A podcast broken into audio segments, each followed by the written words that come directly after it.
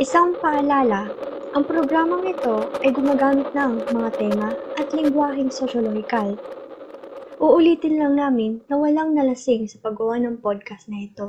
Pulutan, Kwentuhang Sosyolohiya is presented to you by the UP Alliance of Students Unified for Sociology with the help of the Department of Social Sciences UPLB in partnership with CMU Les Sociology Society, Kalipunang Sosyolohiya at Antropolohiya, the Philosophical Society of UPLB, the Philippine League of Sociology Students Mariano Marcos State University Chapter, and UP Sandiwa Samahang Bulakenyo. Also brought to you by the Society of Exchange Students UP. UP Kalipunan ng mga mag-aaral ng Sosyolohiya and the Young Software Engineers Society.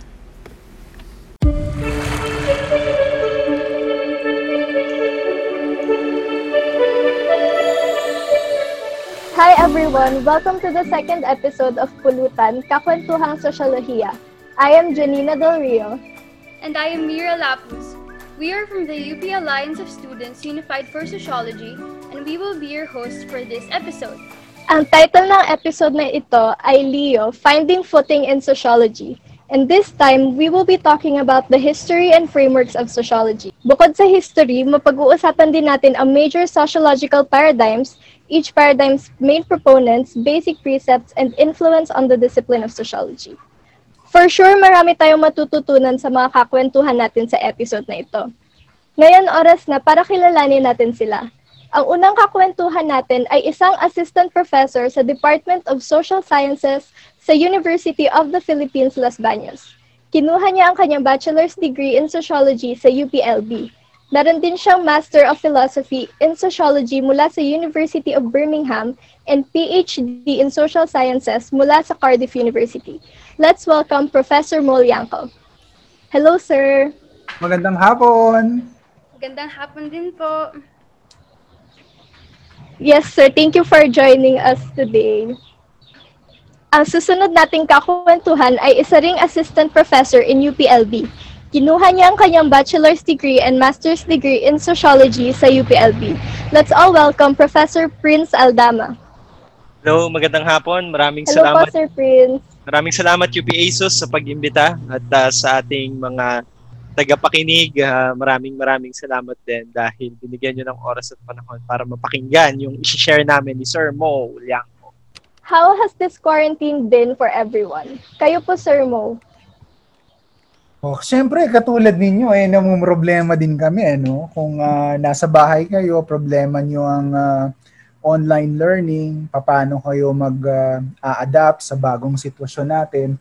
Malaking pagbabago din para sa amin kasi siyempre naghanda din kami before and even now we are still uh, doing our best para uh, ma-accommodate yung mga bagay na kinakailangan para sa uh, work from home setup from our point of view and your uh, learning from home setup. So, yun lang naman. Kayo naman po, Sir Prince, kamusta po yung quarantine for you? Well, in general, madami ako naging adjustments dito sa quarantine na ito. Personally, uh, hindi ko masyadong kung akong papipiliin, mas gusto ko pa rin yung face-to-face interaction kaysa sa sa online classes kasi iba pa rin yung nakakaharap ko yung mga estudyante, iba pa rin yung conversations with other people na face-to-face yung interaction. Okay, ngayon pong nagkamustahan po tayo. Ito po, siguro ilang beses itong natanong sa inyo, no? Ano po siguro yung pinaka-miss nyo about pre-quarantine time? Specifically, ano po yung nami-miss nyo sa LB? Sir Prince, kayo po muna. What I miss sa uh, si, saan ba sa kabuuan ng UPLB? I Opo. think well so, kung sa kabuuan, I think ang isa kong nami-miss yung yung Christmas season dito kasi 'di ba September pa lang ramdam na ramdam mo na na ah, andyan na ang Christmas tree, madami ng tao sa F ah, sa, sa Sea Park and then uh, tuwing gabi maliwanag yung yung yung UPLB gate kasi ang dami-daming tao. Pero ngayon, weird yun eh. Parang, actually kakababa ko lang galing dito kasi dito na kasi ako nakatira sa forestry. Kakababa lang namin kahapon nung, nung wife ko. Then, nakita namin parang, sabi ko sa kanya, parang kakaiba to kasi mga panahong ito dapat nakikita ko na ang dami-daming tao dito. So, yun, yung presence talaga to be with other people and, and talking and engaging din sa kanila. And uh, na, nami-miss ko din yung uh, tuwing yung sa office mismo kasi iba yung yung nagsusulat ako ng lecture talaga tapos uh, ilang minutes na lang kailangan mo na nang pumasok sa sa, sa, sa klase ganyan. So, nakakamiss din pala yung mga ganung klaseng bagay. Para po bang ghost town dyan sa LB? Ah, uh, hindi naman. well, wala wala tao obviously, pero uh, hindi ka kasi sanay, hindi kasi ako sanay na ganun ng LB eh, na, na walang tao. So, parang ang sobrang tahimik sa paligid. Ang nakita ko lang kahapon, yung mga nag-aasfalto ng, ng daan, yun lang naman yung nakita ko. Pero UPLB is not UPLB without the students uh, talking sa sa streets, hindi ba? Uh, UPLB is not UPLB kung wala yung yung ingay na maririnig mo, nagkukwentuhan yung mga estudyante, yung sa yes, humanities sir. steps, gano'n. So those are the things that I miss sa, sa panahong ito. True po, I agree. Kayo po, sir mo, ano pong nami-miss niyo about LB? Ako, ano naman ang, ang nami-miss ko sa LB? I think yung ano, uh, yung relationship ng mga tao in terms of movement, no? Kasi syempre, halimbawa, nasa LB tayo, pre-pandemic, you have to physically move, go to your class, o magpe-prepare ka bago ka pumunta doon sa, sa section mo, aakyat ka ng hagdan, maglalakad ka sa hapon, tatakbo ka sa susunod na, na klase mo. Uh, and I think because we are all at home, uh, nagbago yung relasyon natin sa pagkilos o paggalaw. At ngayon, mas madalas na lang tayo na napakalimitado ng lugar na kikilusan natin minsan sa loob ka na lang talaga ng ng, ng bahay. At uh, I think you know, uh, napaka-important importanting bahagi 'yon nung binabanggit ni Prince na uh, komunidad no na na LB na kwento ng LB na na meron tayo. Um, yun lang naman. Kamiss din po lalo na yung mga kainan malapit sa LB. Yeah. Yung tipong after po ng klase, di ba? Tapos, po, ka, makikipag-grupo ka na po sa mga kabarkada, tapos magde-decide kung saan kakain, tapos hindi alam kung saan, kaya iroroleta muna. Tapos, yeah. pag-uusapan yung klase habang nakain. Nakakamiss po yung ganon. Yes, yun din isa sa mga nami-miss ko, Mir. Uh, being with friends and eating out. Miss ko din mga roommates ko and pag nag nag-grocery shopping kami sa ano, sa SM. Mga little things. Grocery shopping sa SM? Ang layo ah. Si Save More, si Save More. si Save More, ang minimig ko. Ang dami mo naman ating pera para makapangmasahe pa pumuntang SM. Hindi, mali, mali. Janina, nasan ka ba ngayon? Nasa Bicol po ako ngayon. Okay. Sir, matagal na akong balik ng LV. Matagal ko nang din nakikita yung campus. Ikaw, Mira, nasan ka ngayon? May Laguna po, sa may uh, Santa Rosa po. So, hindi rin ganun kalayo, pero nakakamiss pa din kasi iba pa rin yung vibe. Kayo, sir, nasan po kayo? I mean, Kalamba. Oo, oh, ah. Kayo, sir, ay, oo oh, nga pala si Sir Prince sa may forestry. Yeah, but uh, what I miss din pala yung ano pag pagsakay mo ng jeepney, kasi ngayon walang jeep dito sa yeah. dito sa campus. Yeah, so lakad talaga, lakad talaga ang, ang kailangan mong gawin. Pero iba 'di ba yung magkaabang ka ng kaliwa, ng kanan, ganyan. Wala oh, ngayon doon. Oh, mga pitong buwan na pala ta- akong hindi sumasakay ng jeep. Oh, ayun. Ay, ako din, sir. Hindi na rin ako nakaka-jeep. Dito lang talaga sa bahay. At least nakakapag-exercise tayo sa paglalakad. Oo nga, sakit ng binti ko. Mula forest pa baba. Naglakad lang ako. At ngayon po, napag-usapan na po natin ng past. Ito ang magiging unang segment ng pulutan natin tungkol din sa past, the history of sociology. Ate Janina? So ano, ano po sir yung ano, pinagmulan nga ba ng sociology? Sir Prince. Biglang lundag sa ganung tanong, ano? From, from, biglang kayo? lundag. Tapos, oh, anong pinag, anong pinag, saan nagsimula ang, ang, ang sociology, di ba? Well, yung sociology na alam natin ngayon bilang isang disiplina, bilang isang siyensya, ay may mayaman na nakasaysayan. Diba? So, one, uh, isa siya sa mga social sciences and so when you trace the roots of sociology, you have to trace the roots of the social sciences. And when you trace the roots of the social sciences, you're going to go back dun sa philosophy. So kasi yung disiplina ng so- social sciences uh, at ng sociology specifically really came from from philosophy. So you have to move back pa dun sa ancient Greece. And uh, but during those times, meron na din talagang mga uh, uh, fundamental ideas ng social sciences na matitrace mo na sa, sa ancient Greeks.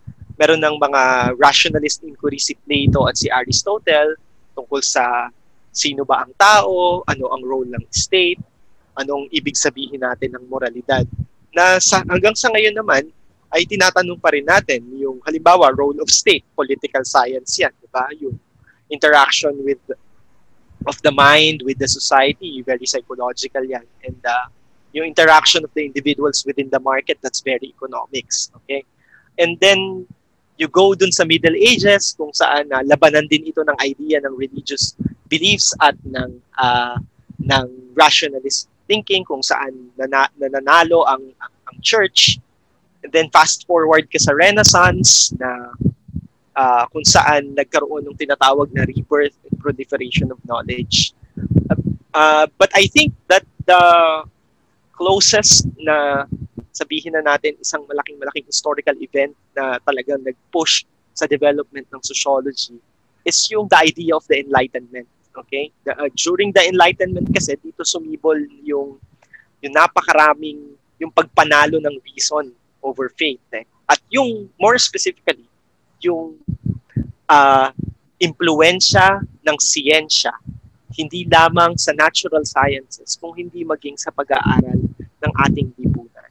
So that is yung application of science in understanding society. And we, when you say the science of society, doon mo makikita na ito yung pinagmulan ng ng sociology, yung and yung influensya ng enlightenment thinking. I think yun muna for now uh, para hindi ko lang ma-dominate masyado yung unang part ng discussion. Salamat po, Sir Prince. Kayo po, Sir Mo, may input po ba kayo? Pwede ba sabihin wala? Ano na lang po, i-answer na lang po natin yung question na to kasi sino po kaya yung um, no, no, no, no. May sasabihin ako. ano, ano po? Akala ko po wala. Hindi. okay yun, ano? meron yung sasabihin kasi may. PhD. Ganun ba yun? Hindi.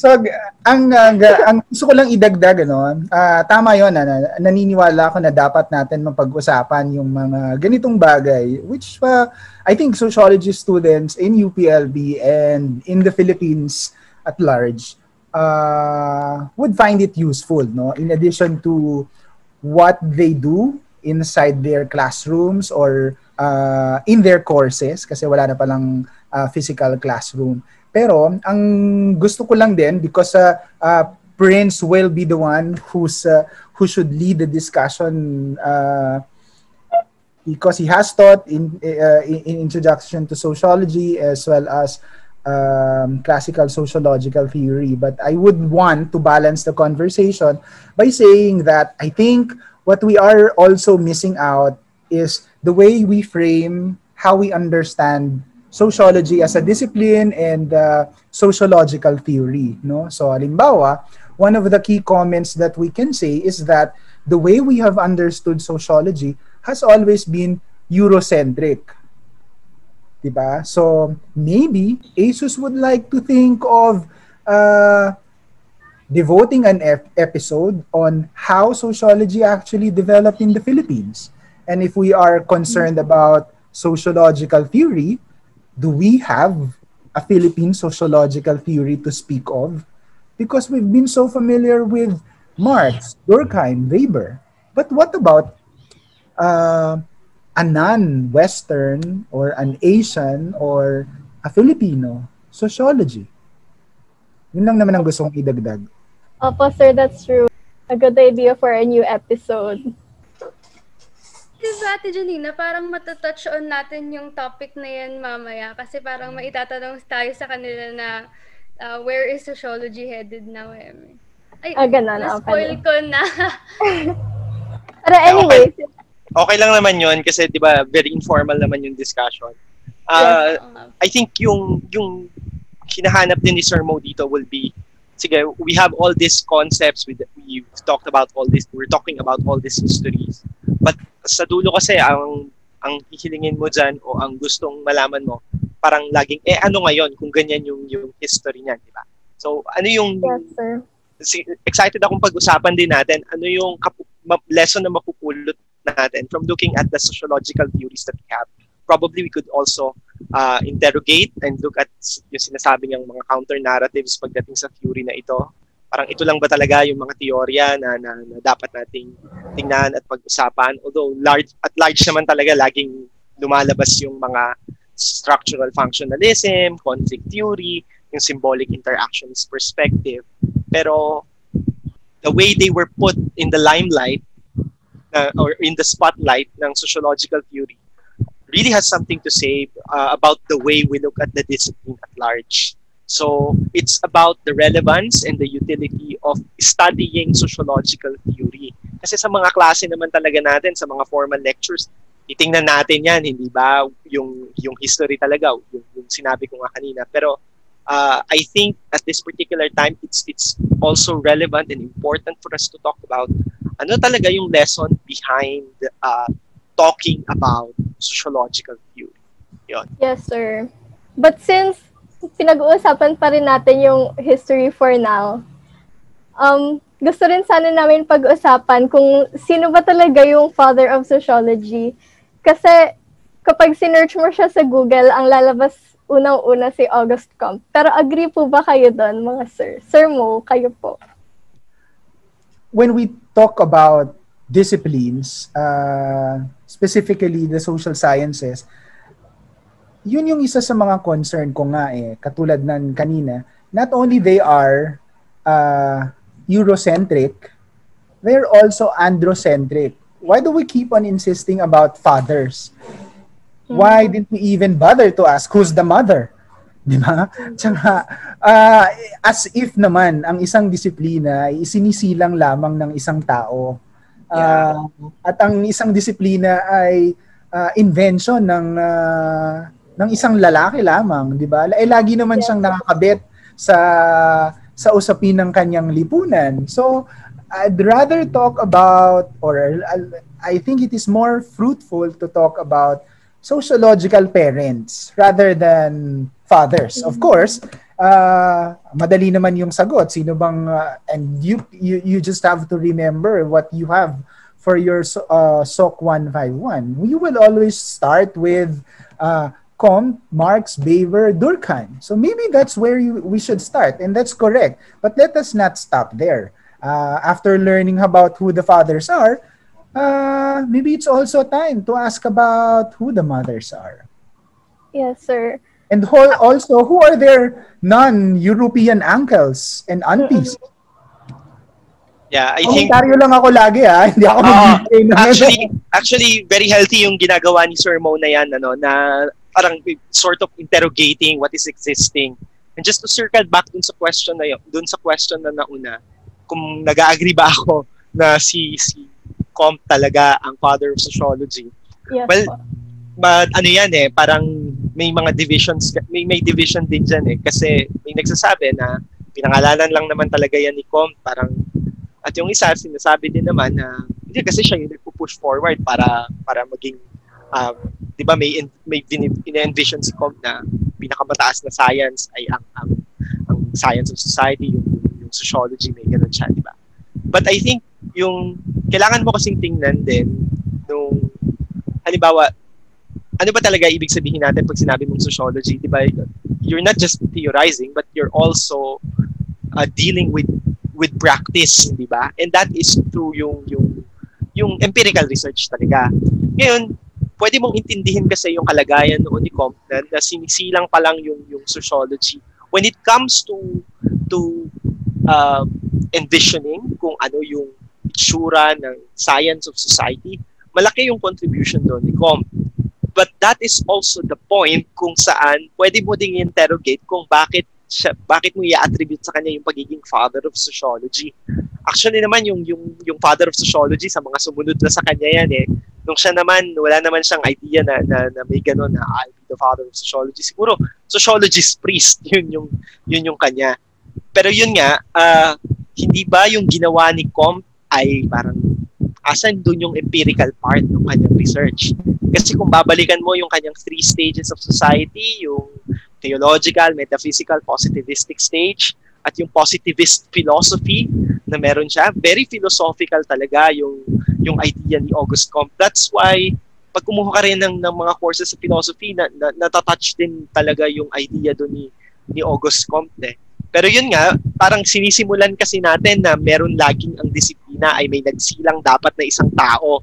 Hindi ba? Yun yung sinasabi ni Sir Rod, napaka-androcentric naman yan parang wala bang ibang tao sa mundo nung panahon niya na nakaisip din nung, nung pwede niyang isipin na may ugnayan ang, ang mga tao at ang at ang lipunan. Uh, way back dun sa mga religious conservatives bago si Comte, meron pa eh. 'Di ba? Madami Opo, din naman. sir. So the point is parang uh, I think the point that Sir Mo is driving at is sige nga sabihin na natin ito yung, yung binigay sa atin pero ibig na, na, na idea na si Comp ay finirame natin as father of sociology. Inaaway yata natin dito si August Comp, ano? pero, pero di ba, the, the, the, the healthier way of looking at it is parang, siya lang ba talaga? Hindi ba? Yes. Parang, sa kanya lang ba talaga yung, yung idea na yon? Pero the, the shorter answer to your question will be, uh, well, kung ako ang tatanungin mo, father, pero o tat, uh, saang aspeto at papaano, hindi ba? Enough ba yung pag-isip mo lang ng ganitong konsepto? Nasaan yung empirical research dun sa ganyan, di ba? And uh, enough lang ba na nakaisip ka ng ganitong idea? At kung oo, ikaw lang ba yung may idea na gano'n?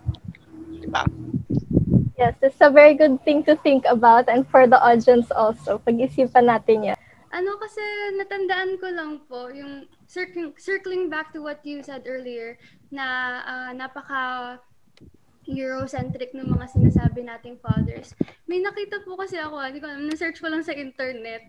Tapos ang sabi, parang hinihale din daw si Ibn Khaldun as the father of modern sociology. So, hindi ko alam kung aware po ba kayo doon or kung aware po kayo doon, may say po ba kayo? Like, what do you think of it?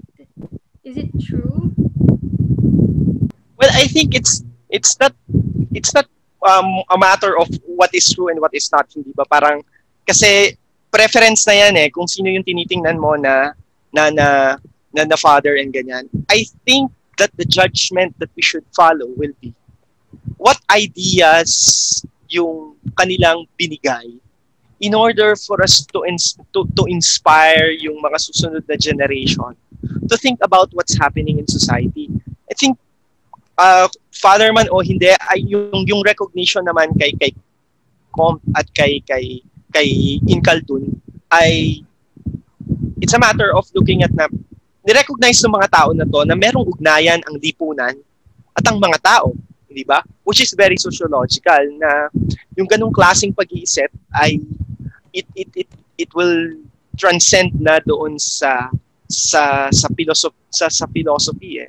Pero given nga yung yung kanilang setup nung nung time na yon, halimbawa si Comte ay nagsisimula pa lang to the point na na kung ano-ano nang naisip niya sa sa sa, sa dulo, siguro i-demand ng ng modernong sociologist ngayon na asan yung empirical research ni Comte. Kaya siguro nagiging ganun yung, yung judgment natin sa kanila.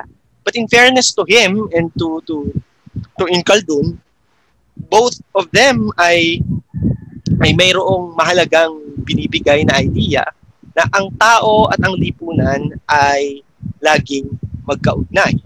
Di ba? Parang yung concept ni, ni Caldun ng solidarity and social cohesion in society. Di ba? Uh, ito yung nag-anticipate ng maraming mga ideas tungkol sa community, sa civic spirits, sa sa modern sociology. So yun, parang ang tanong nga, pag-aawayan ba natin talaga kung sino ang tatay o sino ang ganito, Yeah. di ba? To Opo. attribute ganito sa ganyan. So, ako naman ang sasabihin ko doon ay uh, I agree with the Prince no. I think it that, that is a pointless debate no na sino ba talagang na, nauna? Eh di, it's it's always a matter of fact. So halimbawa, uh, si Ibn Khaldun uh, far ano far earlier siya no. So 1332 to 1406 Yeah. which is uh, long before the discipline of sociology as we know it now, uh, Mr. Khaldun has been doing some form of what may be uh, arguably uh, sociological theorizing uh, as we know it later on. No? Um, tapos, yeah, I, I- I'm sorry, ah, but I'm also very specific. Pagka halimbawa, uh, the, isa din sa siguro sa dapat nating pag uh, uh, pag-iigihan no? Kahit sa mga uh, usapang ganito na pinupulutan natin uh, ang uh, mga usaping sociological iwasan din natin yung pagbanggit ng ano nabasa ko kasi sa internet. So it cheapens the conversation pagka ganun no? So siguro dapat gawin nating iangat pa natin no? Okay fine. Lagi na ganun naman talaga. Lagi tayong magse-search sa sa internet. Pero uh, isa dapat sa mga skills na matututunan natin uh, how to engage more academically by engaging more academic uh, sources I would suppose no? At saka yun nga isa sa mga insistence ko kani uh, na binabanggit kanina uh, isa halimbawa sa uh, proponents ng uh, pagbabalanse ng diskusyon tungkol sa uh, instead of uh, thinking about uh, talking about kung sino yung uh, kung sino yung tatay ng disiplina. Halimbawa sina Professor Alatas ng ng National University of Singapore they've written a book called Sociological Theory Beyond the Canon at yun yung yun yung main argument nila na da dapat binabalanse natin ang usaping ito sa pamamagitan ng pagbibigay puwang sa ah, kaalamang sosyologikal o mala sosyologikal ah, na nanggagaling mula sa iba't ibang panig ng daigdig. Katulad halimbawa, kunyari, sa isinama nila sa listahan si Jose Rizal.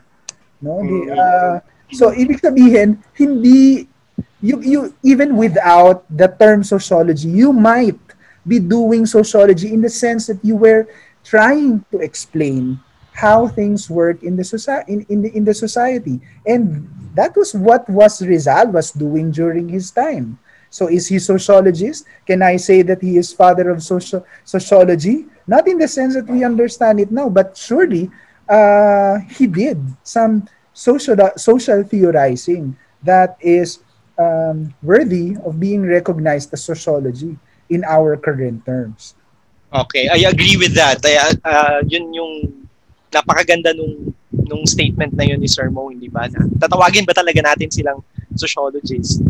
Simply because hindi available nung panahon nila yung term na sociology, hindi ba? But I think yung lesson doon is tingnan mo din yung biographies ng mga sociological theorists na ito and you look back to the questions that they've asked. Kasi si Ibn Khaldun, ang kanyang pinoproblema noon yung yun yung asabihan na, na tinatawag nila, di ba, na social solidarity during during this time. Si Comte naman yung yung yung knowledge of society na aba- that you could acquire through the scientific investigation na kahit wala yung term natin na sociology kasi naman 'di ba 19th century yan lang na, na sumulpot eh sila noon ay nauna pa. Pero kahit wala yun sabi nga Sir Mo they are doing sociology eh. 'di ba? At minsan pa nga at nakakalungkot din minsan na yung mga nag-aaral ng sociology ay parang hindi rin parang hindi din sociological kung magtanong kung minsan medyo mataray yung yung yung, yung statement na yon hindi ba pero that's the lesson behind it eh what kind of questions are we going to ask and what questions are sociological and actually meron din yung uh, implication sa atin bilang mga nag future sociologists and mga sociologists parang when we are doing a research sa thesis, halimbawa nagpo-propose ka, pag tinanong mo yung research question mo, sige, ang tanong sa'yo, what is sociological behind this? Di ba? So yun yung lesson doon. Uh, what is sociological about your question? And Comte, Ibn Khaldun, Durkheim, Marx, and Weber, even without them uh, saying the word sociology, they are doing sociology. So what is more important, hindi ba? Ta, uh, calling someone or calling it sociology or doing it sociologically. Okay? May sasabihin ka pa po ba, Sir Mo?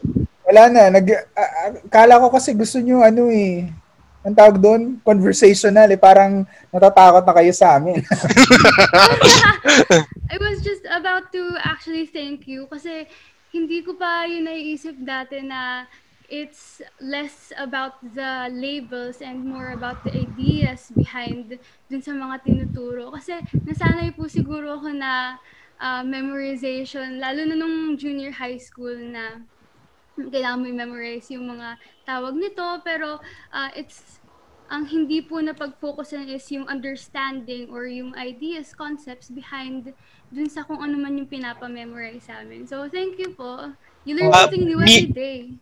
And Mira, okay lang yon kasi ang isang bagay, ang ginagawa kasi natin, binabasag natin agad, di ba?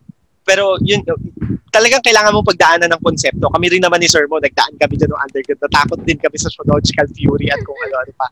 Pero yun nga, bago mo mabasag ang isang bagay, kailangan buo muna siya, hindi ba? And that's a, a healthier way of, of, of, of studying the, the theory itself.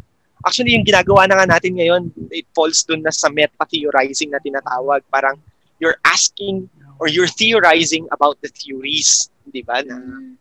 Na pag undergrad ka, na parang fascinated ka sa napakaraming mga ideas na ito. Pero kinakailangan mong pagdaanan yon kasi anong babasagin mo kung hindi mo yun binubuo muna, hindi ba? Kung hindi mo makikita yung kabuuang picture. So, parang may may ganun kang drama, may ganung effect na okay lang, oh, ito pala yung mga concepts, di ba? Nasa una naman talaga, very enticing yon. Kaya tayo, pagka nag explain tayo sa mga kaibigan natin, na gumag- nagmamaganda tayo, na nagpapakyut tayo na may, alam akong theory, structural functionalism, na may, may conflict theory akong alam, symbolic interactionist.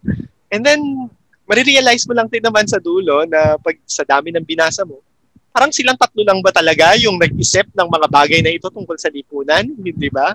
Pero kailangan din natin naman pasalamatan at big, ay, hindi ang pasalamatan, kundi bigyan ng recognition na hindi rin matatawaran talaga yung mga kanilang mga idea sa pag-lay down ng kanilang ah, sa pag-lay down ng foundations ng ng sociological theory.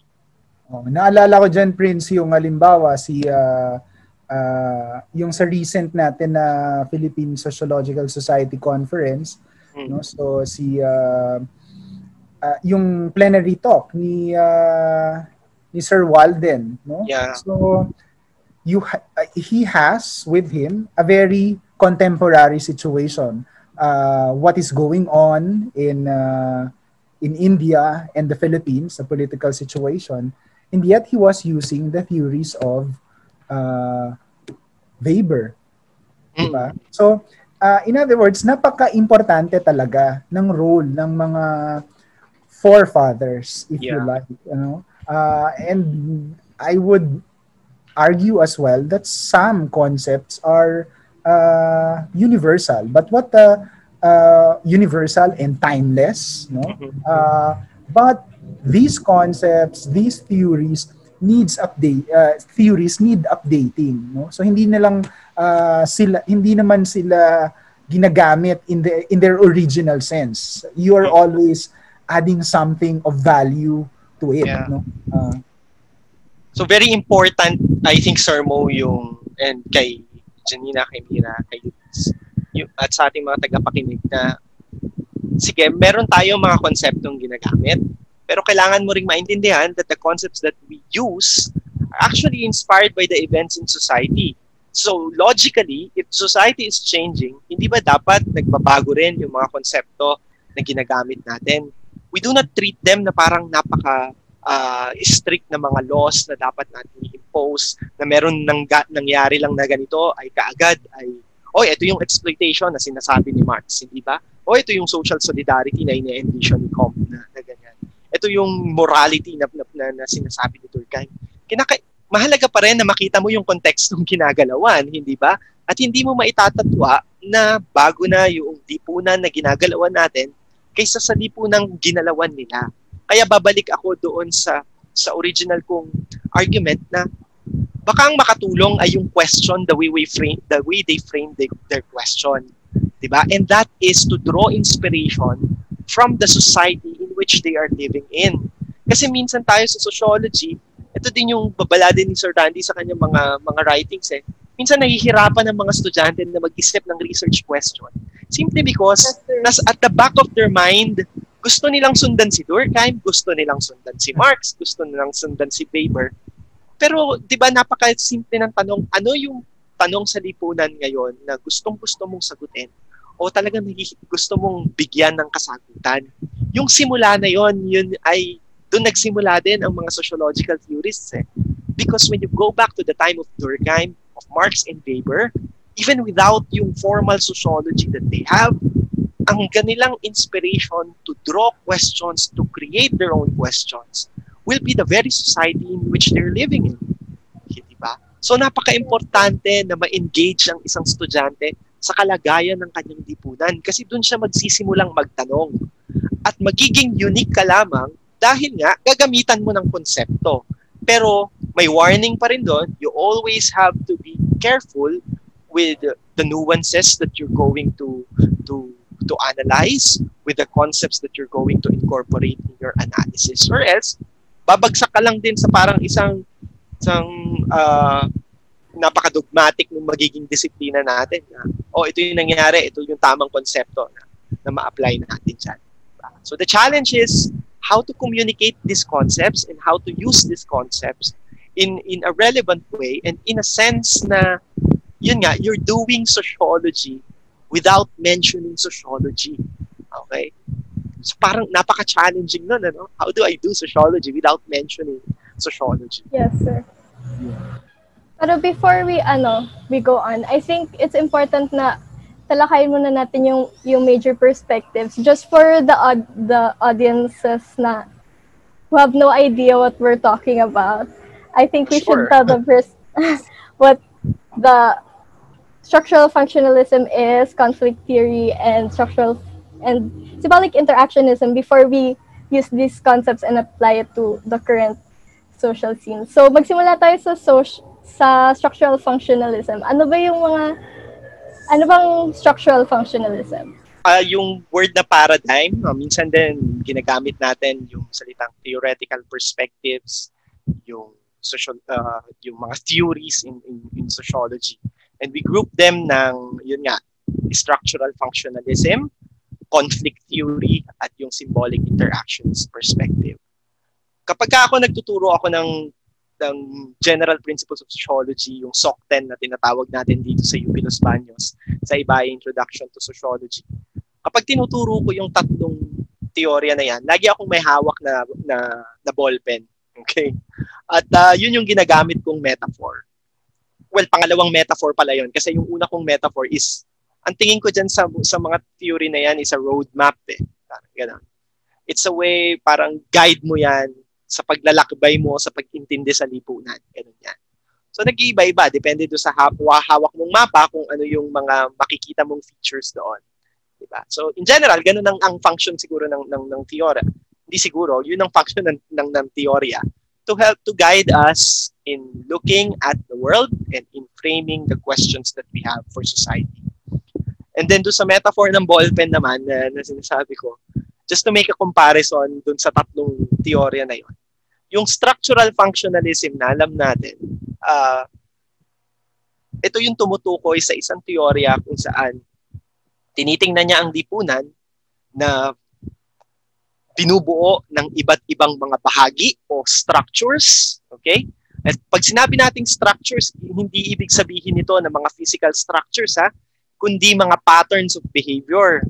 Okay? Mga mga beliefs, mga values na nagsasama-sama that guides people in societies. Okay? So structure siya, malalaking mga mga mga pagsasama ng mga values, beliefs, mga norms natin that guides the individual and functionalism. Structure, function. So, bawat structure ay may function o may papel na ginagalawan sa na, na ginagampanan. Ang laging analysis diyan ay katawan ng tao. Okay? Na kung titingnan natin ang ating katawan, meron tayong ulo, paa, kamay, yung katawan, yung mga organs natin. So ito yung ginagamit natin para mabuo tayo, ang tao. So ganun din daw ang lipunan. Para mabuo ang lipunan, may mga structures. Pero hindi siya nagtatapos doon. Kinakailangan na ang mga structures na ito ay nagsasama-sama, pine-perform o, o ginagampanan ang kanilang mga tungkulin upang magkaroon ng balanse sa kabuuan ng lipunan. So, ang mata ay ginagamit mo para makakita. Katulad ng sa sa tenga, ginagamit mo para makarinig, ang ilong para makaamoy, at mga ang iba't iba mo pang bahagi ng katawan. Sa lipunan naman, ganun din. Ang pamilya, bilang isang social structure, ay meron ding ginagampan ng papel sa lipunan. Diba? At yung papel nito, from the structural functionalist view, ay to nurture the next generation. Yan. To produce the population. Constantly reproduce. At nakikipag-ugnayan ito dun sa paaralan. Okay? Kasi yung mga isinisilang na anak, bagaman itinuturo, tinuturuan sila sa, sa tahanan, pagpasok nila ng paaralan, andun yung formal schooling na tinatawag. Di ba? At uh, paglabas nila sa paaralan, pagka-graduate ng kolehiyo, sasaluhin sila ng ekonomiya, di ba? Na isa na namang social structure. At uh, ang mga manggagawang ito ay bahagi din ng ng ng estado. Okay? So, ang state o yung politics ay tinitingnan din nating uh, bilang isang social structure kung saan ang isang tao ay gumagalaw bilang citizen. Okay? So, lahat ng ito kailangan daw ng ugnayan para maging smooth yung flow ng lipunan. So, yung ballpen na, na nahawak ko sa klase, sabi ko, kakalasin ko yon tinatanggal ko yon eh. So, halimbawa, may ballpen ako. Hindi na ako magsasabi ng brand kasi malay mo, mag endorser pa tayo, di ba? may may ballpen ka. So, may ballpen cap, merong yung tinta, merong katawan, tapos merong pantakip sa dulo, tapos merong yung mismong cap, pantakip dun sa ballpen. Sabi ko, bawat isa na yan, hindi naman yan gagana, hindi siya magpa-function bilang isang ballpen, yung kabuuan niya, kung hindi sila magdudugtong-dugtong. Hindi siya mag exist kung uh, hindi mo siya maituturing na ballpen naman kung halimbawa wala yung tinta. 'Di ba? Hindi susulat yung ballpen, hindi gagana siya. Okay? So ganun yung yung yung ugnayan niya. Parang ang ang punto ng structural functionalism structures o yung mga bahagi kinakailangang i-perform o gampanan yung kanilang bawat isang tungkulin, mag-coordinate para magkaroon ng balanse sa kabuuan ng lipunan. Ay, sir, may may tanong lang po ako. Mm. Ano po kasi since ang focus ng structural functionalism is parang yung equilibrium, equilibrium. Tanong ko lang po, how does it look at activists who activate who advocate for change. Ang sabi niyo po kasi uh, structural functionalism is about uh, yung kung paano mag-work in harmony yung different uh, institutions, different parts of society. Ngayon, I was wondering kung paano po tinitingnan ng structural functionalist perspective yung mga activists eh 'di ba sila po they seek to change something uh, within uh, the set uh, uh, system. So, okay. Okay, gets ko na. That's a very good question, hindi ba? Na your, ang assumption ng functionalism, kailangan smooth yung lipunan. So, paano naman, halimbawa, may mga aktivista na gustong baguhin ang lipunan. Okay? Dito papasok yung isang critical na, na, na hindi critical, mamaya natin gamitin yung word na critical, importante, ayan, importanteng uh, sociologist na si Robert Merton. Okay? Si Robert Merton, ang sinasabi niya, uh, hindi naman lahat ay functional sa lipunan.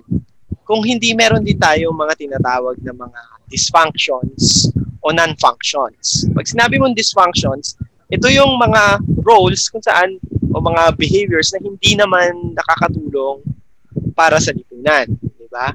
At uh, meron din naman non-function kung saan andyan lang siya pero hindi naman talaga siya nagpa-function or hindi naman talaga siya nakaka-apekto ng ng masyadong malaki doon sa sa lipunan na, na, na meron tayo. But y- isa din sa mga idea ni, ni Robert Merton is that ang mga tao ay may iba't ibang pagtingin sa collective merong iba't ibang goals at may iba't ibang means na ginagamit.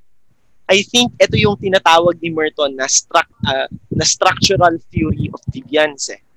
Kasi dun sa perspective ng structural functionalism, titingnan mo talaga na anumang changes sa system ay hindi dapat itolerate ng system. O kung ito tolerate man niya, maliit na maliit lang. Okay? At paano, so kung gagamitin mo yung, yung si Merton, sinasabi niya, uh, may mga tao na may goals and ang perspective kasi, ang lipunan may goals, di ba? At meron siyang pinaprescribe na na means para ma-achieve mo yung goals mo na yon. So halimbawa, ang goal mo, yumaman ka. Okay? Kung gusto mo yumaman, ang pinaprescribe sa iyo ng, ng lipunan is mag-aral kang mabuti in order for you to have a job. Ngayon, kung ikaw yung tao na susunod doon sa goal na gustong yumaman at ikaw yung tao na gustong sumunod sa, sa means which is mag-aral at magtrabahong mabuti para ikaw ay yumaman, ang tawag sa iyo conformist. You conform eh. Okay? Nag, na sumusunod ka doon sa anong pinaprescribe na means at pinaprescribe na goals. Pero, meron din naman mga tao na hindi sumusunod doon sa goal pero tinatang uh, hindi sumusunod sa means pero gusto yung goal. Halimbawa, gusto mo ng kaunlaran, maunlad na buhay, pero yung goal mo, yung means mo ay iba. Okay? Hindi katulad nung sa sa uh, kanina na tinatanggap mo, gusto mo yumaman, tapos susundin mo din yung pag-aaral na mabuti kasi ito yung sinabi sa iyo ng lipunan, ng mga social structures na nagturo sa iyo. Meron na means, uh, goal lang yung gusto, pero hindi yung means. Okay? Meron din naman na kabaligtaran. Gusto yung means, pero ayaw yung goal. O hindi din sinusundod yung goal. Okay? Meron din naman na ayaw ng goals at ayaw ng means. Meron din naman na ayaw ng goals at ayaw ng means but they propose another way of reaching of, of another means and another goals. So, kung ikukumpara mo siya dun sa nauna, which is yung conformist, na ang gusto ay, ang goal mo ay yumaman, at ang means mo ay mag-aral at uh, mag, mag, mag-aral ng mabuti at uh, magtrabahong mabuti para maging employee of the month, etc. etc. Yung huli, ayaw niya yung goal, ayaw niya din yung means, okay? Pero nagpo-propose siya ng bago na instead of yumaman, dapat pagkakapantay-pantay. That's an entirely different goal. Di ba? At iba din yung means, hindi pagkatrabaho. Kung hindi, revolusyon. Halimbawa, we have to revolutionize the entire system. Radical change ang kinakailangan. So, sa mata ng structural functionalism, yung halimbawa pagiging isang aktivista na gustong baguhin yung sistema, tinitingnan ito na hindi pumapasok o hindi uh, katul hindi tumutugma sa naisin ng sistema. Okay? Sa mata yon ng, ng, ng, ng structural functionalism. Ha? Kasi merong pine-prescribe na ibang goal ang lipunan eh. 'Di ba? Halimbawa, nung, nung, halimbawa, yung mga structures natin, sa pamilya, anong sasabihin sa'yo? Huwag ka mag-a-assert. Di ba? Huwag ka sasagot sa matanda. Nag-uusap ang mga matatanda. Pag kinakausap ka ng magulang. Sa eskwelahan, tuturuan ka mag-conform sa mga rules and regulations. Hindi ba? Ang relihiyon, submission to authority. In general, ang sasabihin niya. Ang sa, sa economy, magtrabaho kang mabuti para yumaman ka. Sa politika, di ba ganun din, tinuturuan din tayo mag-conform bilang maging mabuting mamamayan. Pero kung radikal at kakaibang uh, perspective, halimbawa sasabihin na isang aktivista, baguhin natin, hindi yan dapat. Tayo ay lumaban, tayo ay uh, umanib sa revolusyon, etc. etc. Makikita mo sa mata ng structural functional perspective na disruption iyon sa sistema. Hindi ba? Na hindi yon yung kinakailangan natin na, na pamamaraan to have a smooth system. Yun din yung dahilan kung bakit nakikriticize ang structural functionalism. Kasi in keeping with reality, parang sinasabi ng structural functionalism na napaka-smooth lagi, laging may balance, laging may equilibrium. Pero sa totoo lang naman talaga, napakarami ng pagtutunggalian o paglalaban, banggaan ng mga interes sa ating lipunan. At marahil isa lang din ang mga aktivista doon. 'Di ba? Marami ring mga interes, marami ring mga perspectives yung nag exist sa lipunan natin. So, doon pumapasok ngayon yung conflict perspective. Kasi yung banat o yung criticism sa structural functionalism na sinasabing lahat ay will fall back to the state of equilibrium, lahat will uh, will reach the balance of society. Parang hindi naman talaga 'yon ang itsura ng lipunan natin, hindi ba? Na yung sinasabi mong coordination, cooperation, parang hindi naman talaga 'yon. Kaya yung ballpen na sinasabi na kinakalas, na sinasabi na magka-problema man yung ballpen, palitan mo lang yung parts, babalik ulit sa dati. Sa conflict perspective, ang tingin niya doon sa ballpen na yon, napakapangit ng ballpen na ito. Itapon natin yung ballpen natin at ipalitan natin ng bagong ballpen. Dahil mas maganda na may radical change tayong gagawin o pagbabago sa ballpen na ito. Di ba? So yun yung pinopropose ng conflict theory. Kasi ang conflict theory naman, ang gusto niyang mang- mangyari o marating ay uh, o binibigyan niyang diin o interes yung tunggalian ng mga uri sa lipunan na sinasabi hindi coordination o cooperation kung hindi what holds society together is actually competition. Okay? Na merong ibang iba't ibang interes na nagbabanggaan. Kaya nga conflict siya eh. Okay? So, ang mayaman at mahirap, magkaiba ng interes. Ang babae at lalaki at ang, at ang iba't ibang mga mga genders ay iba't iba rin ang interes. Sinasabi, ang uh, pagdating sa race at sa ethnicity, sa ethnic relations, magkakaiba rin ang interes ng mga grupo na mayroon tayo. So, kung magtatabi si structural functionalism at si conflict, talagang banggaan yung dalawang ito eh. Kasi sinasabi niya, tingnan mo ang kabuuan ng lipunan. Sasabihin structural functionalism, equilibrium, balance, structures and functions, etc. Ang conflict din naman, maniniwala na may malalaking mga structures. Pero to say na ang structures na to ay about sa coordination, cooperation, sa totoo lang hindi. Look at the competing groups, look at the conflict that they're having with each other. Hindi ito yung itsura ng lipunan na sinasabi mo, structural functionalism. Yan, salamat po dun, Sir Prince. Ayun, di ba naglalaban kanina si conflict at si, si SF? 'Di ba? Pwede ka nga magpa-debate sa klase diyan eh. Sinong mas ano diyan, si SF so si conflict. Bigla nga yung e-entrada si symbolic interactionism. Kasi sinasabi ni si ang ang problema nitong si symbolic interactionism sa conflict at sa structural functionalism. Usap kayo ng usap sa lipunan, sa structure, sa power, sa uh, sa value system, sa beliefs, sa norms, cooperation, coordination. Ang tatanungin ni symbolic interactionism, nasa ng individual. Yun siya eh. Yun ang magiging panlaban niya sa dalawa. So, bigla nga yung ang common kay kay structural functionalism at kay conflict ay macro-sociological sila eh. Itong si symbolic interactionism, micro-sociological siya. Dahil ang binibigyan niyan din ay pinopropose niya na ang mahalagang tingnan natin ay yung meanings, that is created through the interactions of people in society. At doon nabubuo yung struktura na meron tayo na pinagsasasabi niyo dyan. So, maiintindihan nyo lang yung lipunan kung titingnan mo din talaga yung meanings and interactions of people in society.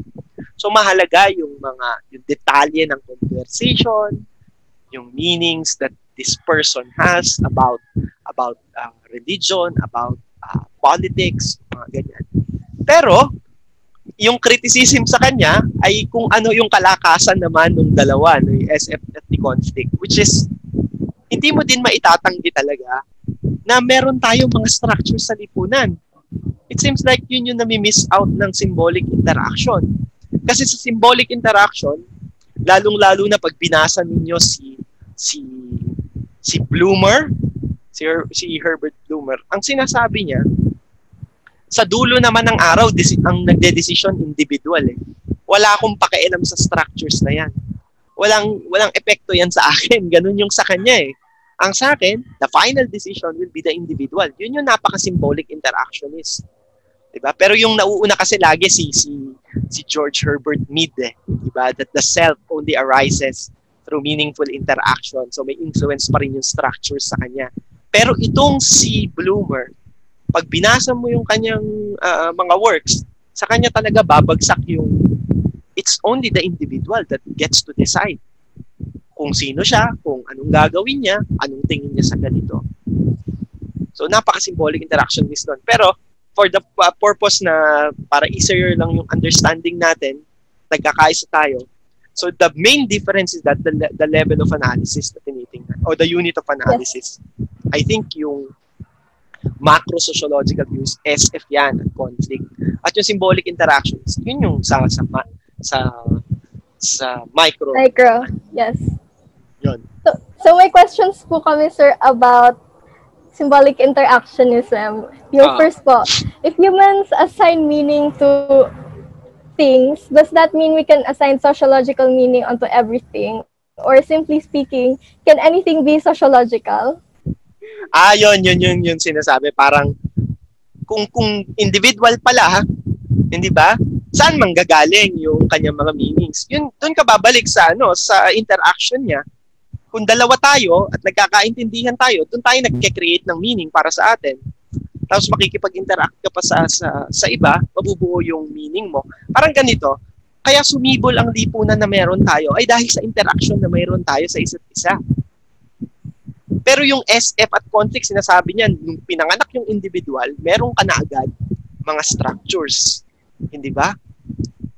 Yes. Na ito na yung magpapasunod sa'yo. Pero yung symbolic interaction, sinasabi, yung interaction yan eh, ng individual from another individual, pag interact sila, they will share the same meaning, tapos kakalat yon dahil makikipag-usap siya at makikipag-interact sa ibang tao, doon mabubuo yung lipunan natin. Pero may magsesettle nga niyan, eh, ba? Parang sa atin naman sa dulo, parehas mahalaga yan, eh, di ba? The structure at yung human agency, the meanings that we have, di ba? Na, yes siguro marahil din yung tanong na talaga bang kailangan nating pag, pagbanggain lahat ng mga teoryang ito. Babalik ako dun sa una kong sa main argument ko na ang lahat ng ito uh, the main metaphor ko which is roadmap, hindi ba? Kung ikaw ay structural functionalist o ginagamit mo ito o talagang fascinated ka sa teoryang ito, lagi mong titingnan yung paano ba nagko-coordinate ang bahag parts na ito, hindi ba? Kung ang research mo ay nasa conflict, o gusto mong tingnan yung mga inequalities that because of the competing interests, yun yung bibigyan mo ng din. Yun yung marahil mag, mag-i-influence sa'yo. At yung symbolic interaction is, dun ka papasok yung paghahanap mo ng meanings ng mga tao. Di ba? Na ano yung pakahulugan ng taong ito sa Diyos, pakahulugan niya sa buhay, di ba? And then from that, you will build yung yung themes na, oh, ito yung common sa sa sa amin. Diba? Yes, sir. Thank you, sir. Another question. If the meaning we give to things differ, how do we reconcile the discord that comes with these misunderstandings? How do we reconcile yung? Discord. Yung pagkakaiba-iba, sir. From what perspective? Um, sa symbolic interactionism. Kung may conflict ba? Yes, yung meanings na binibigay natin to things how do we settle yung conflict. Yeah. Even dun sa pagsisettle ng conflict, meron kang meaning na ina-attach dun sa mga bagay. Ang punto kasi ng, ng symbolic interaction is, is, is to be able to understand the meanings that it has eh. Parang wala siyang effort to settle ba the, the, the, the, the conflict that, that, that people have. Kasi uh, is after describing the meanings of people eh. Siya. Pero Janina, if I may yes. just uh, uh, come in, ano? Um, so remember, alam mo, sa, sa symbolic interaction, uh, symbolic interactionism, ang basic idea is that in every interaction, or if uh, we would like to simplify that, in every human interaction between two or more people, uh, meanings are always exchanged. Symbols are always exchanged uh, primarily language. no? So, if the question was about differing meanings attached to a situation, an object, no? Ah, kaya nga merong interaction, kaya nga nag-uusap kayo, di ba? So, halimbawa, the halimbawa, ikaw at ang ah, significant other mo, no? So, boyfriend, yung boyfriend mo, meron kayong pinagtatalunan. There was obviously a conflict going on. But how do you resolve that? You go back Yeah, to yeah. Mm, thank you, Uh, Sir Mo, for ano understanding each other's definition. Yeah, Ibang yeah. ibig sabihin mo na, na wala ka dito. Akala ko ba wala ka dito? Eh, ba't nandun ka? Diba? So, nililinaw ninyo sa pamamagitan din ng lengguwahe, sa pamamagitan din ng ng wika at usapan kung ano yung hindi ninyo pinagkakaunawaan. Ayun. Oo, tama 'yon. Ma- maraming salamat for clarifying, uh, Sir Mo. Ano. Importante yung exchange of meanings eh. And exchange only happens when you talk. And when you talk, Yeah. you use language. So, pag, hin- pag hindi nagtugma yung meanings nyo, y- magkakaroon kayo sa sigurado ng hindi pagkakaunawaan. Halimbawa, yung usapin ng label sa isang relasyon, hindi ba? Parang ano ba talaga tayo? Kasi yung label, very, sim- very symbolic. Very Ano symbolic tayo? interaction yan. Yeah, di ba? Very, very symbolic interaction yan eh. You know why? Kasi kailangan mag-meet tayo dun sa punto na nagkakaintindihan tayo kung ano talaga tayo. Pag sinabi mo may label o may pangalan na, kinaklarify nyo na yung terms of the relationship eh. Kinaklarify nyo na kung ano yung hangganan ng bawat isa. Hindi ba? Kinaklarify nyo na kanino ka po pwedeng lumabas. Di ba? Oh, I'm sure maraming mag- magiging interesado sa ganyan. So sinasabi nga, parang you put a label on it, hindi ba? Kasi pag sinabi mo, boyfriend kita, girlfriend kita, iba yung meaning na meron kayo pag naging mag-asawa kayo. Hindi ba? Iba rin yung meaning na meron kayo ng relationship kapag ka uh, estudyante at ang teacher, tapos naging magkaibigan. Magkaiba yon eh. Hindi ba? Mm. So, nangyayari lang, nasusolusyonan lamang yung yung conflict o siguro yung hindi pagkakaintindihan o misunderstanding kung merong exchange. Hindi ba? E paano sir pag hindi nag-uusap, anong gagamitin natin? Doon pumapasok yung tinatawag nating empathy. Hindi ba? Yung yung yung tinatawag ni Faber na first hand. You have to put your feet in the shoes of other people. Okay? Kaya si Weber, ina-attribute natin siya na parang dyan siya sa symbolic interactionism. Okay? Pero sa totoo lang, ang symbolic interactionism, Chicago School yan eh. Okay? Si Marx sa conflict kasi 'di ba nung laban-laban, 'di ba, Ah. revolution, mga ganyan sa kanya. O conflict 'yon. Si Durkheim yung social organization, social solidarity, 'di ba? So sa kanya yung Ah. structural functionalism. Yes. Pero misnomer na sabihin na sila yung founders o sila yung nag na, nagbigay ng pangalan doon sa mga ito. Inattribute na lang sa kanila yung ganyan. Kasi nga, sila yung naging inspiration ng mga sumunod sa kanila na nag-label nung mga teoryang ito. So, ang lesson dito, labelan nyo kung, kung meron kayong relasyon ngayon, mag-label kayo, maglagay kayong label. Kaya dapat yung label, hindi yung basta nagkasundo kayo na ah, nauunawaan ninyo o maunawaan ninyo kung ano yung label na ginagamit ninyo sa isa't isa. Ang mas Oo. importante ngayon ay, mas importante na naman, ang mas mahalaga doon ay magkasundo kayo dun sa kahulugan na ibinibigay ninyo dun sa label na yon. Yeah, kasi yung action din na gagawin nyo doon, nakabase rin dun sa exchange ng meanings na meron kayo.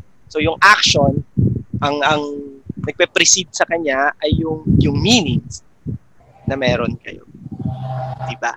Okay, sir. Yes, sir. Thank you so much for discussing the three perspectives.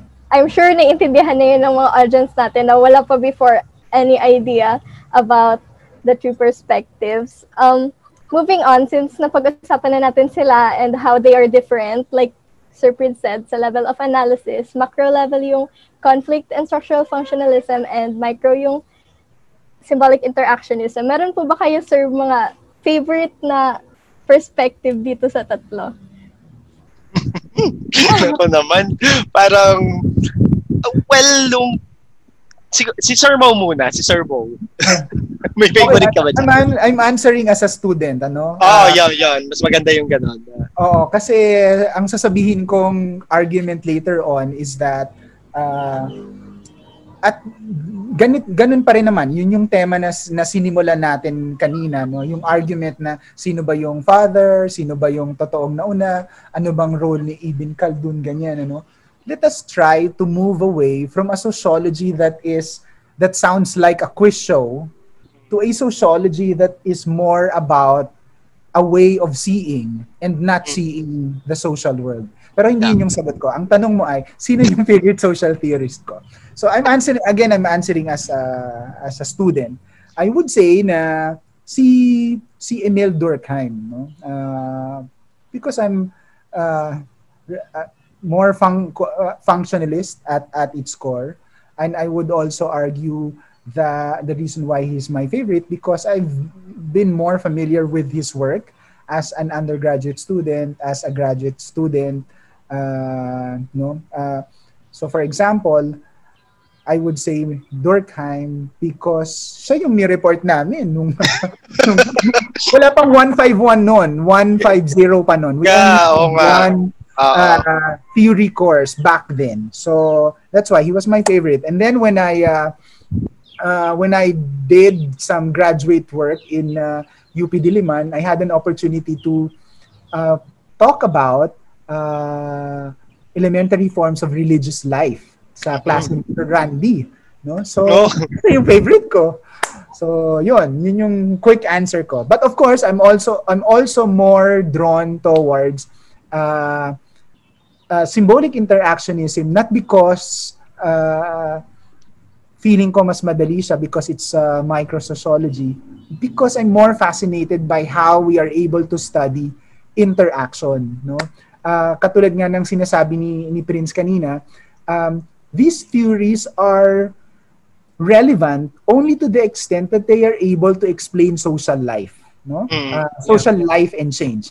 And you can do that only in reference to some data or evidence Mhm. no so kaya gusto ko si symbolic interactionism is because um, mas mas uh, nagigets ko kung paano siya pag-aaralan in, uh, in in in an actual empirical research. So for example, because language is so central uh, in uh, in in microsociology, yung language na ginagamit natin in terms of interaction, there is a method called conversation analysis, no? Na that you are able to capture actual data of naturally occurring conversations Mhm. and examine the rules uh, how uh, social order or conflict uh, is maintained or how they are able to arrive at a consensus. no? So, kung meron akong paborito, that would be uh, Emil Durkheim for uh, uh, macrosociological uh, theory uh, or theorist. And then, uh, yung mga theorist within the uh, symbolic interaction, speci- specifically uh, Goffman, yan, no? Sa, and then, uh, in yung later incarnations nito, uh, who have employed conversation analysis in order to study interaction. Mhm. Kayo po, Sir Prince, meron po ba kayong favorite na perspective? Well, katulad din nung pagpili ni Sir mo, parang I would answer parang I will start as a student din, di ba? Kasi nung time naman talaga namin, isa lang ang theory course namin. So, yung tatlong classical na yun, bugbog talaga kami dyan eh. Parang Ako nga personally, later on in life ko na lang na, na, nalaman yung mga contemporary sociological theories na yan. But uh, yun nga, dun sa tatlo, uh, SF conflict or sa symbolic interactions, I think what I could say, favorite, depende siguro sa sa pinag-uusapan natin, sa konteksto. Kasi pagdating sa sociology of religion, gustong gusto ko si Durkheim eh. Gustong gusto ko yung kung paano niyang inaral yung evolution ng isang, ah, yung, yung sa elementary forms of religious life na meron sa kanya. Pero pagdating sa ibang tenets na ng, ng, ng structural functionalism, parang ah, hindi ko na gusto yung, yung iba kasi ah, siguro madami din katulad sa atin. Halimbawa si Talcott Parsons, sabi nga, we learned to hate Parsons eh. Parang pag pinag-usapan na si Parsons, lahat na ng ilaw, nag, uh, all the lights start to flash, di ba? Parang, ah, ayan na, si Parsons na yan, di ba? Ma- Panahon na para i-criticize. But yeah, si, pagdating sa ah, social solidarity ng na konsepto ni Durkheim at sa religion din siya. In terms of the, the uh, nung estudyante din ako na naging naging interesado rin ako sa conflict theory. Okay? Pero ngayon siguro parang mas interesado din ako sa symbolic interaction. Kasi it helps you to describe yung meanings of people.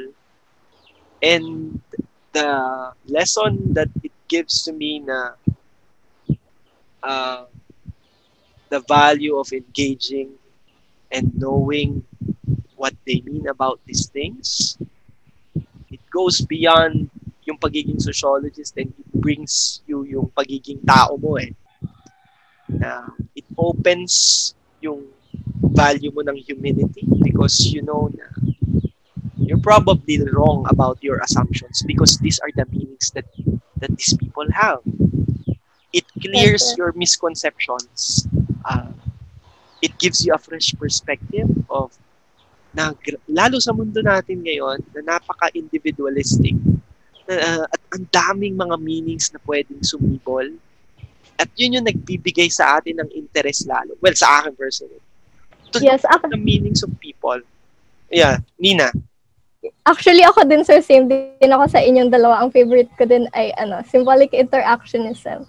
Mas drawn ako dun sa pagtingin in a micro level na analysis and studying the interactions of people. Ganun po. Ikaw ba, Mira? Meron ka bang favorite?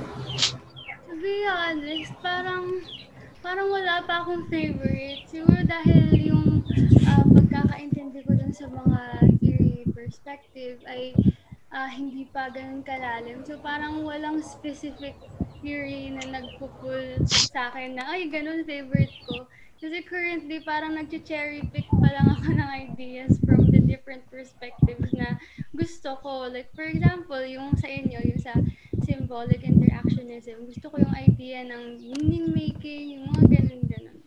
Yeah, but, but uh, actually okay lang yan Mira kasi uh, magiging ano mo din yan eh, magiging asset din yan na magiging curious ka pa to explore ano ba talaga ang SF, ano ba talaga ang conflict, ano ba talaga ang ang symbolic interactionist. But hindi ibig sabihin na favorite mo ayun na yung maganda o yun yung magaling. Pwede kang ang mali, hindi ba? At pwedeng kaila- kailangan mo pa rin talagang i-improve. And that is why kaila, para maging mag, mahusay kang sociologist o maging theorist, okay? Kailangan talagang tingnan mo at aralin mo lahat ng teorya na mayroon sa sociology at yung mga teoryang pwede pang mag-arise at babalik ka dun sa nagiging usapan natin kanina. Pag nalaman mo na silang lahat, pwede mo na sila ngayon i-interrogate. Di ba? At Tama. doon papasok na yung mas marami pang mga perspective at magpapaunlad pa, hindi lang sa'yo bilang isang sociologist, kung hindi sa'yo bilang isang tao. Because you get to know, napakarami pa lang pwedeng malaman at ang daming pwedeng itanong. At doon mo pa lang yung doing sociology na kahit hindi mo sabihin yung word na sociology, the practice of knowing what people think, the practice of understanding the conflict among people, and the that the value that you have for seeking uh, solidarity and uh, cooperation and for for dreaming about equilibrium that could fuel you as a good sociology student and a sociologist in the future to know more about sociological theory and to improve upon it. Yes naman, sir. Nakaka-inspire po yun. Parang gusto ko na tuloy ulit mag-aral ng mga theory. Thank you po. Ayan, ah, let's move on na po dun sa ah, pangala- pangatlong pagpupulutan po natin, which is the application of these theories. How do these paradigms apply to the contemporary so- social scene? Since nasa isa tayong pandemya, yun na po yung unahin natin. Like, how do these uh, perspectives look at the pandemic? Unahin na po natin yung sa structural functionalism. Actually, may activity akong ganyan sa ano eh, sa, sa Introduction to Sociology. Sa SOC 10 natin. Parang may, may, pick as uh, one specific issue and then you apply the different uh, lens, di ba? Analyze. So, sabi mo nga, nasa pandemya tayo, di ba? Paano siyang titingnan ng structural functionalism? Sa pandemic, halimbawa, paano na-disrupt ng ng ng pandemyang ito yung state of equilibrium na meron tayo. the new normal, the normal is actually the state of equilibrium. Yung new normal, sa pagtingin mo, kung gagamitin mo yung SF, will be an effort of the system to adapt. Kasi ganun ang system eh. Natin, yung, yung kabuuan ng lipunan natin, tatamaan siya ng pandemic. So, papaano mag adjust yung mga structures in order to function well again? 'Di ba? Ganun naman lagi eh kasi babalik siya sa state of equilibrium. Well, in this case, the equilibrium is the new normal na tinatawag. Kasi 'di ba may may concept tayo sa sa biology ng homeostasis. Ganun din sa ano eh sa structural functionalism. Na ayaw mo ng change eh. Kung may change man, napakalitan lang, napakaliit lang. So mag adapt yung katawan mo. 'Di ba? So kung sobrang init, kailangan magpalamig ka. Kung sobrang lamig, kailangan magpainit ka. Ganon din ang katawan natin. Sa pandemic, halimbawa, nung tinamaan tayo, wala tayong homeostasis ngayon. Di ba? So, babalik tayo ngayon. Paano tayo mag adjust to readjust, babaguhin natin yung kung anong meron tayo para nang bumalik tayo sa na may pamilya pa rin, may ekonomiya pa rin, may politika pa rin, may ganito pa rin tayo. Okay? Pero yung conflict, pwede mong gamitin yon para tingnan kaninong interes o kaninong kapangyarihan yung namamayani sa pagdedesisyon, sino yung dehado during the pandemic, di ba? Sino yung um, uh, pinaka-apektado, paano naka, na pinakita ng pandemic yung inequalities sa, sa, sa iba't ibang uh, pamamaraan. Halimbawa sa education system natin, yung iba sa atin, nakakapag-access ng online ng walang kaproblema. Yung iba naman, uh, nahihirapan. Yung iba, kinakailangan na mag-adjust uh, dahil uh, may karagdagang gastos na sila sa pamilya. So nakikita mo na na yung nuances na ito na pinapakita ng ka- pagkakaiba ng access natin sa resources, pagkakaiba ng, ng social class natin, na highlight during the pandemic. Ba? Now, yung symbolic interactionism naman, well, you go back to the meanings of the people. Ba? Pwede mong tingnan yung ano yung mga individual na karanasan ng bawat isa sa atin, ano yung uh, tingin nila sa pandemic na ito, di ba? And what are the meanings na nag-arise na, na, na pwedeng mag-arise ngayong ngayong pandemic, mga karanasan, experiences, doon mo ugatin yon, di ba? Naman, Boses, Ay. Sir Mo. Oh, halimbawa, yung sinasa uh, babalik tayo dun sa structural functionalism at ang basic idea ng uh, roles that uh, the different parts of uh, the society uh, contributes, no? Um, and because we have this kind of, uh, we have this pan- pandemic, we have assumed that all the different institutions as we knew it knew actually the functions that they need to perform, no? At na-realize natin that uh, pwede pala ito i-reorganize, pwede pala ito i-rethink no at uh, ay, uh, or i-clarify in the context of a pan uh, of a pandemic no? So for example uh, yung gobyerno inaasahan mo na siya yung tutulong sa iyo o pero hindi ganon yung nagiging pagtugon niya sa iyo no? Or uh, you would expect that some people will uh, or sa uh, the the, go- the key key uh, portions or key leaders or departments in the government will be able to lead us. Uh, but what has so far been highlighted are, in fact, the dysfunctions of uh, this government in responding to a uh, national global uh, emergency. No?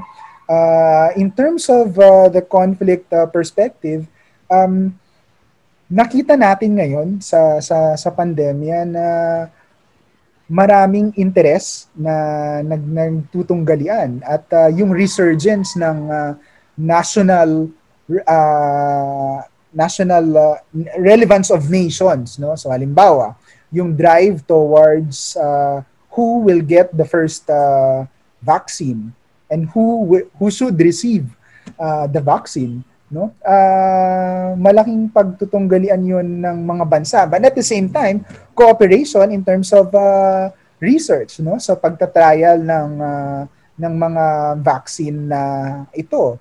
Uh, using uh, social uh, symbolic interactionist it has redefined uh, the way we understood space no? So for example very conscious ang bawat isa ngayon when in public settings to maintain a certain physical distance.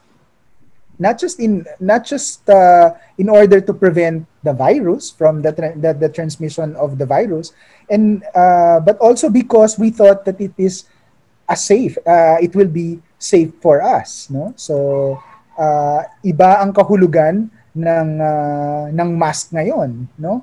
Uh, kung dati ay uh, nilalayuan natin sila dahil uh, baka feeling natin meron silang sakit. Eh paano ngayon na lahat tayo nakamask na, no? So how do we reinvent uh, communication, verbal communication and non-verbal communication in the context of a pandemic, no? So yun yung mga posibleng mga tanong at pag-isipan natin uh, using the three different perspectives. But again, uh, I would emphasize that these are only relevant to the extent that they are able to explain what is going on in relation to data. No? So, wag nating tingnan ang mga uh, teorya na ito o ang mga perspective na ito as ready-made explanation of what's going on. It is always an invitation to look at the social world using this lens. Yeah. Pero dapat pinag uh, this is born out of an actual research, no? So, halimbawa, uh, sa Pilipinas, hindi yata naman masyadong popular 'yon. May narinig ka ba sa halimbawa, kahit sa nga sa Okta Research Group, no? Sa yung sa sa UP. Ang napaka mm, vocal doon, of course, would be the biomedical, uh, natural science, uh, yung mga scientists natin. And for good reasons. But I have not heard much about social scientists in their team. Obviously, there are, but uh, I don't know kung paano natin nako-communicate yung social science knowledge in the time of pandemic. Mm. Yeah, Ano I think the the, the the the practice na pwede nating ma, ma, ma- makuha doon will uh, pwede kang sige mag-develop ng questions using yung mga paradigms na to. Siguro ganun siya.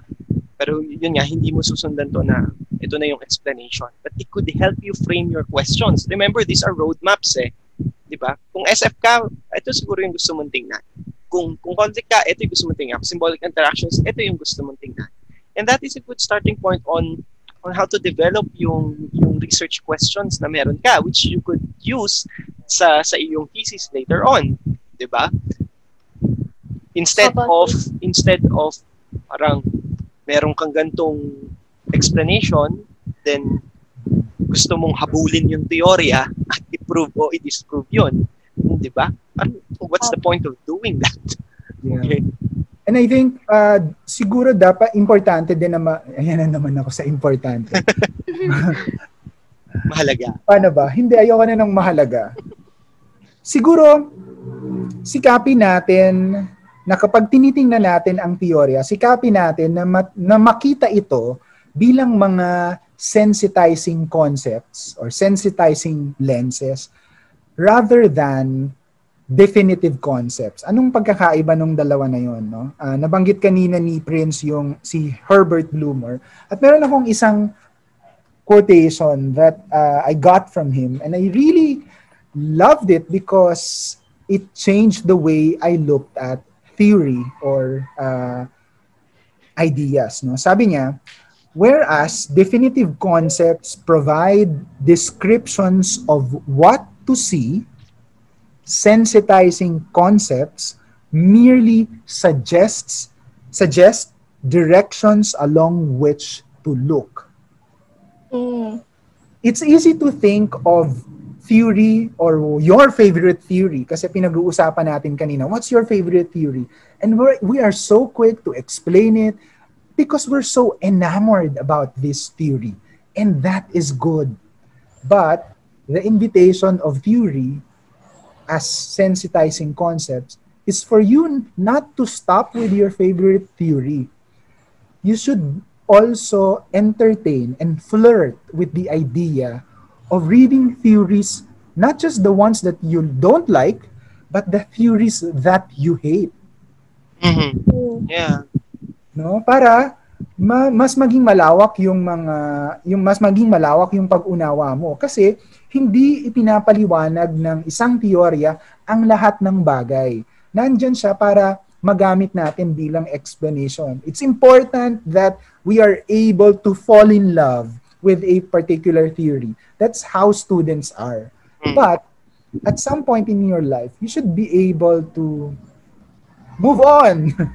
Yeah. uh, entertain new friends no so and that is also true for theories and and then by then hindi na sila definitive concepts na na ikaw yun lang ang focus mo yun lang ang tinitingnan mo kung paano umiikot ang mundo no pa, na mas naging mas malawak at mas malalim yung pag-unawa natin kapag ka sinubukan natin at sinikap natin na uh, na makilala at maunawaan ang mga teorya na ito. And by that, what I really mean to say is that start with your base your basic understanding of what structural functionalism, conflict, and symbolic interactionists are. But by the good Lord, please, do na, by, by the time that you graduate, don't, sana naman nag, nag, nag-progress na ng konti na hindi na lang itong tatlong uh, uh, perspectives na ito yung madalas na kaya nating banggitin. I hope that we are able to learn the skills and have the facility to talk about specific theories that fall under uh, these perspectives. No, Yeah. To me, that would be a more respectable sociology student or budding sociologist than just saying, "Oh, I am a st- uh, no structural functionalist. My favorite is in symbolic interactionism." Yeah. That's a very beautiful way of of ano, ano of, of capturing yung yung session na ito.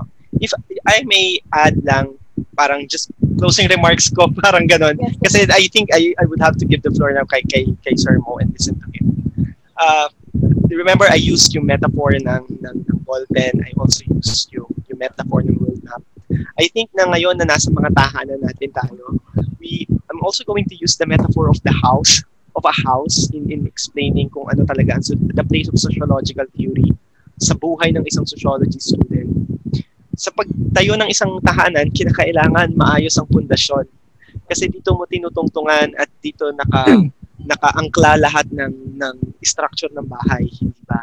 Ah, so yung pag-aaral ng teorya, pag-aaral ng practice o nung, nung, social, nung, nung methods, methodology, lahat ito ay investment ba ng isang o foundation ng tahanan na binubuo mo bilang isang sociologist. Pero gaano kahalaga ang isang tahanan na may matibay na pundasyon kung hindi ka naman handang papasukin ng ibang tao doon sa iyong tahanan. At yung ibang tahan, yung ibang tao na yun refers to the different people and different theory that we could encounter. Okay? Pero gan anong silbi din nung nung interaction mo sa ibang tao kung wala din naman silang bahay na tutuluyan para i-entertain mo sila. Hindi ba? So the point here is that mahalaga pag-aralan ng teorya pero wag tayong mabulag doon sa sa kanilang pagiging teorya as if they are truth about our society. Remember that the, the purpose of our discipline is to explain society. And the, the most significant theorists that we could encounter will be the people themselves. I think sila yung talagang social, sila yung mga theorists because or siguro parang pabulaklak na salita lang yun. But they provide us the inspiration why to to explain yung yung lipunan natin. Without these people, how do we explain society? Hindi ba? Pero without this theory, anong utility din ng, ng ating disiplina? Because the utility of our discipline is to actually to be able to explain society and help the people understand where they are in this ever-changing society na meron tayo. Amen. Amen? Amen. What are our final what are your final thoughts for everything that we talked about? Ate Janina, ikaw. Ako, um, I think yung pinakamadadala ko from this is yung mga questions na na-raise at the start of the conversation, mga challenges tungkol dun sa yung tinitingnan natin now as father of sociology and yung mga classical sociologists, parang na- na-realize ko lalo from those questions na ang discipline talaga natin, it's a continuous conversation and we should keep asking these kinds of questions to further the development of the discipline. Ayan. Ikaw, Mira, ano bang pinakapulot mo? Well, actually, may tatlo ako. Ah, naisip ko lang ngayon, ang saya-saya pala na makipag-usap ng ganito, especially to people who know better than you, ah, who know more para mas marami pang matutunan. Tapos, isa pang pulot ay masaya pala talaga pag-aralan ng sociology. Hashtag enroll na kayo this, under this course sa mga napapan, sa mga nakikinig. Kasi talagang masaya, hindi, hindi masasayang yung apat na taon. Ah, last pulot ko is yung nasabi kanina na uh, you start understanding the concepts within within sociology, yung tatlong perspective, pero dapat hindi tayo makukulong sa tatlong perspective lang na yon. We have to uh, expand on our horizons and understand other perspectives para mas maganda din at uh, mas pulido yung pagkaintindi natin sa mundo. At bukod sa pag-intindi, kailangan bilang mga sociology student, matuto din ta- tayo kung paano i-apply yung mga ah, nat- natutunan nating mga concept, mga theory, at matuto tayo kung paano yung i-communicate sa tao. Kasi kapag hindi natin yun kaya i-communicate ah, with ah, the people, with the masses, so with the general public, eh para saan pa ba tayo nag-aaral? Yun lang ang mga pulot ko. Uh, thank you again to Sir Mo and Sir Prince for sharing their expertise with us, for spending this afternoon with the UP ASUS. We learned a lot from today's discussion, and we hope that the listeners did too. This has been Mira Lapuz, And Janina Del Rio. Sa susunod na pulutan, mga kakwentuhan. Thank you! Pulutan, Kwentuhang Sosyolohiya is presented to you by the UP Alliance of Students Unified for Sociology with the help of the Department of Social Sciences UPLB in partnership with CMU Les Sociology Society, Kalipunang Sosyolohiya at Antropolohiya, the Philosophical Society of UPLB, the Philippine League of Sociology Students Mariano Marcos State University Chapter, and UP Sandiwa Samahang Bulakenyo. Also brought to you by the Society of Exchange Students UP, UP Kalipunan ng mga mag-aaral ng Sosyolohiya, and the Young Software Engineers Society.